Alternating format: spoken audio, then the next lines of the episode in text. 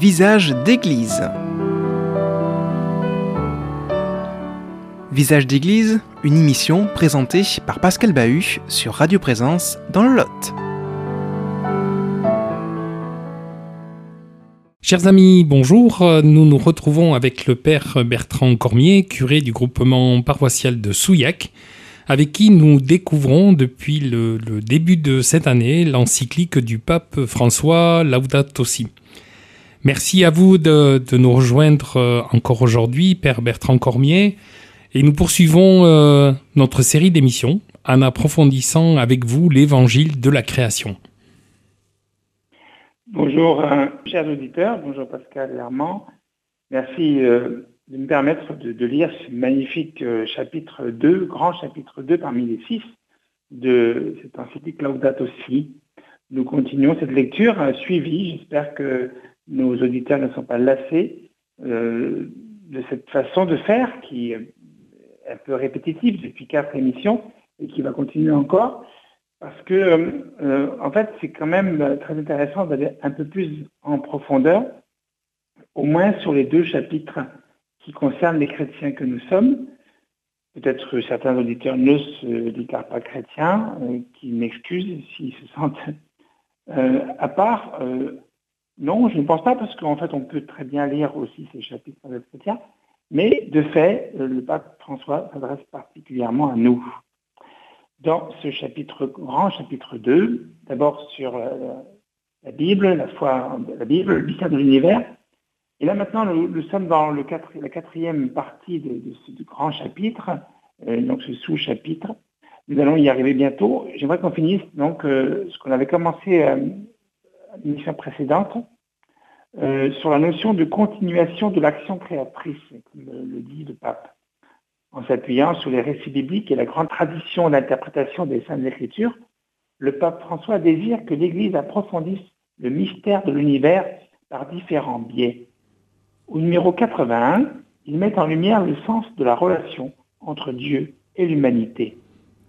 La nouveauté qualitative qui implique le surgissement d'un être personnel dans l'univers matériel suppose une action directe de Dieu, un appel particulier à la vie et à la relation d'un tu avec un autre tu. Avec des termes très modernes, peut-être empruntés au père Teilhard de Chardin, François interprète d'une manière originale les deux récits de la création en Genèse chapitre 1 et 2. En effet, l'expression nouveauté qualitative est une réponse à la théorie de l'évolution. Parmi les êtres naturels que nous observons, il y a des êtres nouveaux, ou en tout cas, il y a, il y a eu de la nouveauté dans l'histoire des êtres naturels, dit le pape. Dieu continue de créer, mais dans le contexte actuel, dans la trame d'évolution, dans un dialogue entre les créatures et leurs créateurs. Et cela rejoint l'écologie, science des relations entre les vivants. C'est au sein de ces réseaux de relations et d'interactions que les êtres nouveaux peuvent surgir, dit le pape. Il s'agit finalement de créativité, c'est-à-dire de capacité à créer. Autrement dit, et pour le dire de manière peut-être plus simple pour nos auditeurs, plus il y aura de relations et d'interactions entre les êtres vivants, plus de nouveaux êtres seront créés. Et cette abondance de vie est pour la Bible un signe non seulement de la présence de Dieu à toute créature, même non humaine, mais aussi un signe de son action, comme si Dieu Père se réjouissait de cette multiplicité de relations entre ses créatures. Tel un, père qui aime voir que ses enfants et son frère et sœurs s'entendent. Cependant, le pape est prudent et parle de nouveautés qualitatives et non quantitatives. Le nombre ne fait pas tout. L'évolution créatrice, bien que continue, n'exclut pas, mais au contraire, dit le pape, implique le surgissement d'un être personnel dans l'univers matériel. Jamais la foi catholique n'a confondu les créatures non humaines avec l'humain. L'être personnel dont il s'agit, c'est l'humain. Dans le processus évolutif, il apparaît certes en dernier, mais son influence va grandissante et surtout déterminante, dit le père Teilhard de Chardin. C'est en quelque sorte le cœur du message de l'encyclique quand même. Dans le numéro 82, le pape précise cependant que cette place particulière de l'être humain dans l'ensemble de la création, ne lui donne pas le droit de dominer outrageusement sur elle. Mais il serait aussi erroné de penser que les autres êtres vivants doivent être considérés comme de purs objets, soumis à la domination humaine arbitraire. Quand on propose une vision de la nature uniquement comme objet de profit et d'intérêt, cela a aussi de sérieuses conséquences sur la société. Aux yeux des chrétiens et des juifs, aux yeux de tout croyant qui lit la Bible et s'attache à son enseignement, toute créature est un sujet et non un objet. Comme tout sujet, donc, chaque créature a des droits et des devoirs pour pouvoir vivre en société. L'être humain a donc des devoirs qui lui sont spécifiques.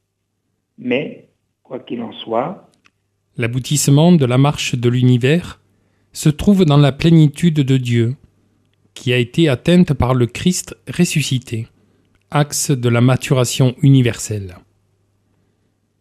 Pour le pape, c'est un argument de plus qui tire de réflexion du père Teilhard de Chardin. Ce prêtre jésuite a été un paléoanthropologue reconnu dans son milieu scientifique, mais interdit de publication par le Vatican pendant toute sa vie. En le citant, le pape veut sans doute mettre en avant l'œuvre originale de ce prêtre qui a grandement favorisé le rapprochement entre science et foi, mais surtout qui permet aujourd'hui à l'Église d'avoir un discours cohérent sur la théorie scientifique de l'évolution. La pensée théardienne est un formidable éclairage pour la foi catholique qui réfléchit à l'écologie aujourd'hui. Et une belle réponse au monde non chrétien qui a besoin de sens au milieu de tant d'interrogations. Il existe donc un aboutissement de l'univers, et celui-ci se trouve en Dieu. Tout ce que nous vivons, même dans la destruction et la fin de tant d'espèces, par exemple, peut trouver un sens pour le croyant, si son regard ne s'arrête pas à l'humanité, mais au-delà, à Dieu lui-même, qui, sans empiéter sur notre liberté, ni sur l'autonomie des créatures, nous oriente, humanité et autres créatures, vers une fin heureuse, une maturation universelle, grâce à celui qui l'a déjà atteinte en son ascension, le Christ ressuscité. Voilà donc pour le numéro 3 de ce grand chapitre 2 qui s'appelait le mystère de l'univers. Maintenant, je propose que nous passions au sous-chapitre 4, le message de chaque créature dans l'harmonie de toute la création. Tout l'univers matériel est un langage de l'amour de Dieu, de sa tendresse démesurée envers nous. Le sol, l'eau, les montagnes, tout est caresse de Dieu. Ce numéro 84 maintient l'équilibre entre la dignité de l'être humain et la valeur propre des créatures. Le pape s'appuie sur une longue tradition considère la nature comme un livre qu'il nous suffit d'ouvrir. On a déjà vu ça. Nous pourrons alors y lire le message des créatures autres qu'humaines. Ici, le sol, la terre, l'eau et les montagnes sont des lieux qui nous parlent, notamment s'ils réveillent en nous des mémoires affectives. Nous sommes invités à écouter notre intériorité pour prendre conscience de l'importance de ces lieux. Alors, nous pourrons être enseignés sur nous-mêmes et sur notre environnement par Sœur O, dit Saint François par exemple, en paraphrasant son cantique. Des vues panoramiques les plus larges, à la forme de vie la plus infime, la nature est une source constante d'émerveillement et de crainte. Elle est, en outre, une révélation continue du divin. Au numéro suivant, le pape cite des conférences épiscopales, et même un auteur non catholique pour illustrer ce sous-chapitre numéro 4. Il veut insister sur l'importance de toute créature, car elle manifeste pour sa part le divin qu'il a créé et vers qui elle tend. Qu'il s'agisse de cet être vivant qui a été enfermé dans la banquise plusieurs dizaines de milliers d'années, comme on a entendu récemment, et qui vient de se réveiller pour se reproduire immédiatement, ou qu'il s'agisse des arbres qui reprennent vie après la catastrophe de Tchernobyl il y a 35 ans. Tout être vivant participe à l'écriture de ce livre de la nature voulu par le Créateur. Entendre chaque créature chanter l'hymne de son existence, c'est vivre joyeusement dans l'amour de Dieu et dans l'espérance. Ce chant des créatures, le message de chacune, sont autant d'enseignements pour notre propre existence humaine et même pour l'ensemble de l'humanité. Les peuples autochtones le savent très bien, puisqu'ils vivent en harmonie avec leur environnement. Le pape cite alors Paul Ricoeur, donc ce philosophe protestant bien connu par les spécialistes du langage notamment. Je m'exprime en exprimant le monde. J'explore ma propre sacralité en déchiffrant celle du monde. On peut retenir cette citation par cœur, car elle est fondatrice d'une attitude nouvelle que nous, modernes occidentaux, avons oubliée. Dans l'histoire de l'Église, depuis ses commencements, les païens devaient se convertir. Cela faisait partie de l'évangélisation voulue par Jésus. Mais cela a conduit à oublier aussi que toute une dimension de notre être humain est d'origine minérale, végétale et animale. Il est temps, nous dit le pape, d'affirmer qu'à côté de la révélation proprement dite, qui est contenue dans les saintes écritures, il y a donc une manifestation divine dans le soleil qui resplendit comme dans la nuit qui tombe. Notez qu'il emploie deux termes différents pour parler le premier de la révélation divine, la révélation par les saintes écritures, le texte, le texte de la Bible, et l'autre terme, la manifestation, qui pourrait bien distinguer les deux, mais en même temps dire que les deux sont en fait une révélation ou une manifestation. Au numéro 86, le pape élargit le regard à l'ensemble de l'univers.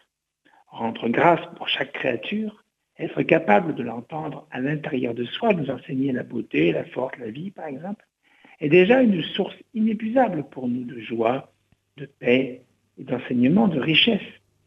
Mais Regarder l'univers conduit à une autre source d'action de grâce. La variété et la multiplicité sont signes de l'abondance de l'amour divin. L'ensemble de l'univers, avec ses relations multiples, révèle mieux l'inépuisable richesse de Dieu. Nous avons besoin de saisir la variété des choses dans leurs relations multiples. En s'appuyant sur saint Thomas d'Aquin, qui considère que ce qui manque à chaque chose pour représenter la bonté divine soit suppléé par les autres. Déjà au XIIIe siècle, l'Église accueillait ce type de discours, aussi surprenant que réaliste. Prenons l'exemple de la nourriture. Le vivant se nourrit du vivant. Si on regarde les nombreuses émissions sur la nature, nous pouvons constater combien saint Thomas avait raison, lui qui était bien plus en contact avec la nature d'ailleurs que nous aujourd'hui. Je pense aux fleurs qui ont besoin des butineurs pour se reproduire. Combien d'exemples le pape cite le catéchisme de l'Église catholique pour conclure ce numéro 86. Cela montre bien qu'il s'inscrit dans la grande tradition de la foi catholique au sujet de la création. L'interdépendance des créatures est voulue par Dieu. Le soleil et la lune, le cèdre et la petite fleur, l'aigle et le moineau, le spectacle de leurs innombrables diversités et inégalités signifie qu'aucune des créatures ne se suffit à elle-même. Elles n'existent qu'en dépendance les unes des autres, pour se compléter mutuellement, au service les unes des autres. Pour terminer ce sous-chapitre sur le message des créatures, le pape cite une partie du Cantique des créatures de Saint François. Il veut insister sur le sens d'un tel discours de l'Église. Les créatures sont un chemin vers le Créateur, c'est aussi le nôtre, pour celui qui a suffisamment de sagesse pour en prendre conscience et en rendre grâce. On ne doit jamais, si on se dit chrétien, s'arrêter aux créatures. Ce serait même ne pas les respecter dans leurs valeurs propres que de les considérer seulement en elles-mêmes, sans leur relation à Dieu créateur et à nous. N'oublions pas qu'il y a aussi une distance infinie entre la nature et le Créateur, et que les choses de ce monde ne possèdent pas la plénitude de Dieu. La plénitude de Dieu, nous y aspirons, ainsi que se termine ce sous-chapitre 4 Merci à vous, euh, Bertrand Cormier, pour euh, ce temps consacré à, nos auditeurs pour euh, découvrir cette encyclique Laudato Si. Merci à vous. On se retrouve prochainement. Tom était à la technique de notre émission, donc on se retrouve très bientôt pour poursuivre ce cycle de découverte. En attendant, restez fidèles au programme de présence, aimez les gens et portez-vous bien. Visage d'église. Une émission qui vous a été présentée par Pascal Bahut sur Radio Présence dans le Lot.